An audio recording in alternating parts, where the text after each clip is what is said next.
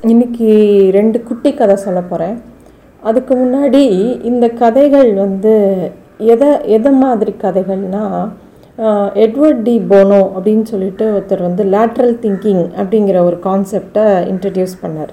அது முன்னாடியே இருந்தது பட் இவர் தான் அதுக்கு ரொம்ப ஃபேமஸ் லேட்ரல் திங்கிங்னா என்னென்னா ஒரு ப்ராப்ளத்துக்கு க்ரியேட்டிவாக ஒரு solution that is thinking out of பாக்ஸ்னு இப்போ எல்லாம் சொல்கிறாங்க இல்லையா?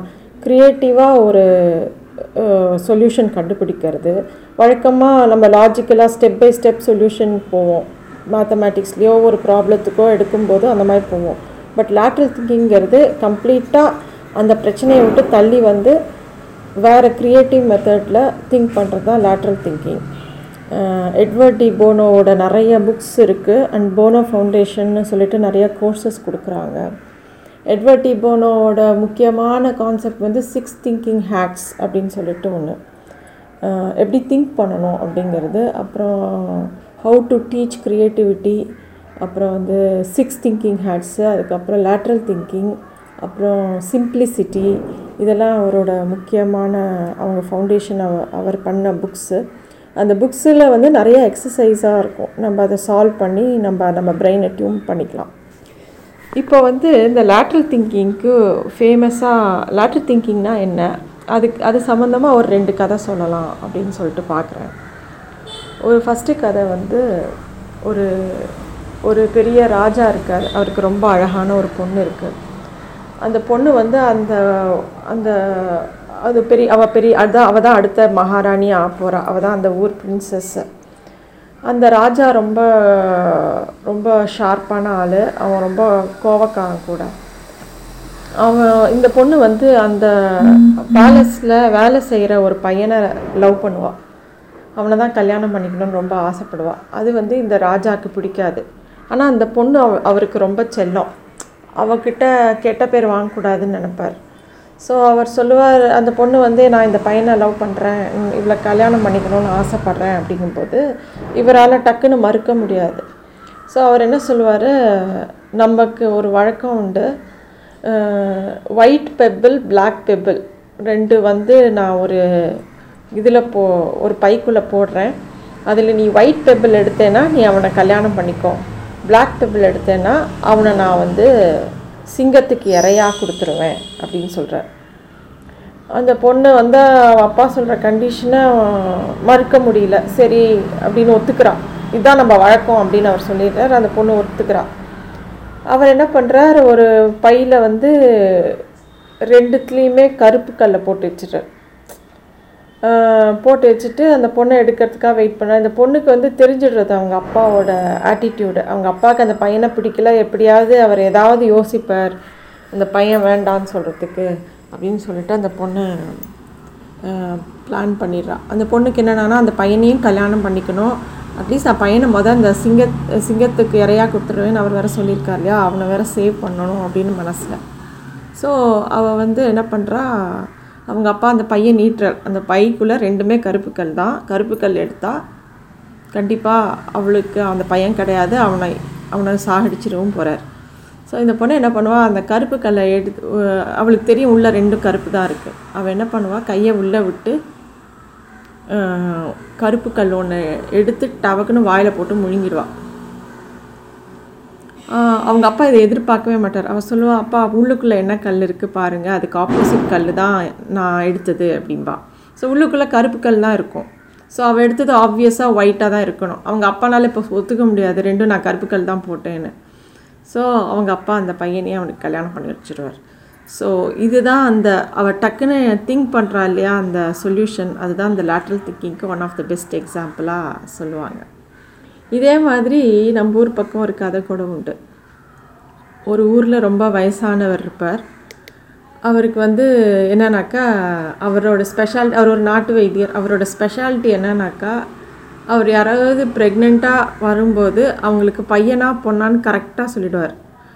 அவர் வந்து இருபது வருஷம் இருபத்தஞ்சி வருஷமாக இந்த தொழிலில் இருக்கார். ஒரு நாள் கூட தப்பானதே கிடையாது. அதனால் அவர் அவரோட வைத்தியசாலைக்கு அப்படி ஒரு கூட்டம் வரும். இவர் இவருக்கு பை ஒரு பையன் இருப்பான். இவனுக்கு புரியவே புரியாது. அப்பா வந்து அந்த தொழில் அவரும் இவனுக்கு வைத்தியம்லாம் சொல்லித்தருவார் ஆனால் இதை மட்டும் இந்த டெக்னிக்கை மட்டும் அவர் வந்து அவனுக்கு சொல்லித் தரவே இல்லை. அவர் வந்து பையன் பிறக்கணும்னா பையன் தான் பிறக்கும். பொண்ணு பிறக்கணும்னா பொண்ணு தான் பிறக்கும். அந்த ஊரே அதை பற்றி பேசிகிட்டே இருக்கும். அவர் அவ்வளோ ஃபேமஸாக இருப்பார். இந்த பையனும் அவள் அப்பாட்ட அப்பா எனக்கும் சொல்லித்தாப்பானா இருடா காலம் வரும்போது சொல்லித்தரேன் அப்படின்னு சொல்லிட்டு விட்டுருவார் அதை சொல் அதை மட்டும் சொல்லித்தர மாட்டார் அவனுக்கு. இப்படி காலங்கள் போகும்? ஒரு நாள் வந்து அந்த வயச வைத்தியருக்கு வந்து ரொம்ப வயசாகிடும் அவர் டெத் பெட்டில் இருப்பார். அப்போ வந்து அந்த பையன் அப்பையும் கேட்பான் அப்பா நீ எனக்கு கடைசி வரைக்கும் அந்த வித்தையை சொல்லி கொடுக்காமையே போயிட்டியே. நான் எப்படி பழப்பேன்? அப்படின்னு கேட்பேன் கேட்பான் உடனே அவர் சொல்லுவார் சரி இங்கே வா நான் உனக்கு சொல்லித்தரேன். ஒன்றும் பிரச்சனை இல்லை. நீ எந்த ப்ரெக்னென்ட் லேடி வந்தாலும் உன் மனசுக்கு என்ன தோணுதோ அதை சொல்லு அப்படின்பார். இவன் அப்படியே அதிர்ச்சி ஆயிடுவான். என்னப்பா மனசுக்கு வந்தது எது வேணால் சொல்லுங்கிற நான் பாட்டுக்கு பையன்னு சொல்லிட்டு பொண்ணு பிறந்துடுத்துனா அவன் எனக்கு உதைக்க மாட்டானா அப்படின்லாம் கேட்பான். இல்லைடா நான் ஒரு நோட் வச்சுருக்கேன் பாரு கீழே அந்த அந்த நோட் எடுத்துகிட்டு வாப்பா. ஆம், அந்த நோட் எடுத்துகிட்டு வந்தால் அவர் வந்து யா வந்த ஆளோட பேர் அட்ரஸ்ஸு அவருக்கு என்ன குழந்த பிறக்க போகிறதுங்கிறத எழுதி வச்சுருப்பார். இவர் சொல்லுவார் இதே மாதிரி யார் வந்தாலும் அவங்க பேர் அட்ரஸ்ஸு எந்த குழந்த பிறக்க போகுதுன்னு சொல்கிற இடத்துல நீ பையன் அவன்கிட்ட சொன்னேன்னா பொண்ணுன்னு இங்கே எழுது. பொண்ணுன்னு சொன்னேன்னா இங்கே பையன் எழுது அப்படிம்பார். ஆப்போசிட்டாக எழுது நீ என்ன சொன்னியோ அதுக்கு ஆப்போசிட்டாக அப்படிம்பார். அவனுக்கு புரியாது. அப்படின்னா என்னப்பா ஆகும்னா? சப்போஸ் நீ பையனை சொல்லி இங்கே பொண்ணுன்னு எழுதி வச்சுக்கோ. அவன் பையன் பிறக்காம பொண்ணு பிறந்து அவன் வந்து உன்கிட்ட சண்டைக்கு வந்தான்னு வச்சுக்கோ. இங்கே பாரு நான் பொண்ணுன்னு தான் எழுதியிருக்கேன். நான் கரெக்டாக தான் சொன்னேன். நீ தப்பாக தான் கா காதில் வாங்கிட்டு இருக்கேன்னு சொல்லிடலாம். இல்லை பையன்னு சொல்லி அவனுக்கு பையனே பிறந்தா அவன்கிட்ட சண்டைக்கு வர உன்னை வாழ்த்திட்டு போகிறான் ஸோ எப்படி இருந்தாலும் நீ தான் ஜெயிப்ப. ஸோ நான் இந்த டெக்னிக்கு தான் ஃபாலோ பண்ணேன் அப்படின்னு சொல்லுவேன் இது ஒரு வகையான லேட்ரல் திங்கிங் ஸோ நீங்கள் வந்து அந்த அந்த புக்கை படிக்கலாம். It is very useful for people to develop creativity and think uh, thinking out uh, of பாக்ஸ்ன்னு சொல்கிறாங்கல்ல இப்போ எல்லா விஷயத்துக்கும் எல்லா இப்போ பெரிய பெரிய கம்பெனிஸ்லாம் நிறைய சொல்யூஷன்ஸ் இது மூலமாக தான் கண்டுபிடிக்கிறாங்க. இதில் இன்னொரு முக்கியமான ஒரு தகவல் என்னென்னா மெக்கின்சியில் வந்து ஒரு ஒரு ப்ராப்ளம் வந்ததான் என்ன ப்ராப்ளம்னாக்கா ஒரு குறிப்பிட்ட ஏர்வேஸில் வந்து என்ன தான் ஃபுல்லாக ஃப்ளைட் ஓடினா கூட லாஸ்ட்லேயே போயிட்டுருக்குதான் என்னன்னு பார்க்கும்போது என் ஃபினான்ஸு எல்லாத்தையும் போய் செக் பண்ணாங்க. எல்லாமே வந்து பர்ஃபெக்டாக தான் இருந்தது. அப்படி எப்படி லாஸ் வந்ததுங்கும்போது மெக்கின்சிலேருந்து ரெண்டு கன்சல்டண்ட்டை அமிச்சாங்க அது it is one of the leading consulting firm in the world மெக்கின்சிங்கிறது so அங்கேருந்து அனுப்பிச்சாங்க. ஒருத்தன் வந்து கணக்கு வழக்கெல்லாம் பார்த்தோன்னா ஒருத்தன் வந்து இருந்து அந்த ஃப்ளைட்டில் ட்ராவல் பண்ணிகிட்டே வந்தான். போயிட்டு வந்துகிட்டே இருந்தவன் வந்து சாப்பிடுவான் சும்மா உட்காந்துருப்பான் இவனுக்கு எதுக்கு பே பண்ணுறாங்கன்னு எல்லாரும் க யோசிச்சுட்டே இருப்பாங்க. இவன் சும்மா தானே இருக்கான் அப்படின்னு. கடைசியாக அவன் ரிப்போர்ட் எழுதுவான். உங்களோட மெனுவில் ஃப்ளைட்டில் கொடுக்குற மெனுவில் குறிப்பிட்ட ரெண்டு ஐட்டத்தை மட்டும் ரிமூவ் பண்ணிட்டீங்கன்னா ஃப்ளைட் வந்து ப்ராஃபிட்டில் போக ஆரம்பிச்சிடும் அப்படின்னு சொல்லுவான். அதே மாதிரி அவங்க அந்த ரெண்டு பர்டிகுலர் ஐட்டமை மட்டும் கழட்டின உடனே ப்ராஃபிட்டில் போக ஆரம்பிச்சிடும் ஸோ இந்த மாதிரி சில எல்லாமே லாஜிக்கலாகவே இருக்கணும்னு அவசியம் இல்லை. இந்த மாதிரி creative problem solving is very important nowadays so இந்த புக்கை எல்லாரும் வாசிக்கலாம். தேங்க்யூ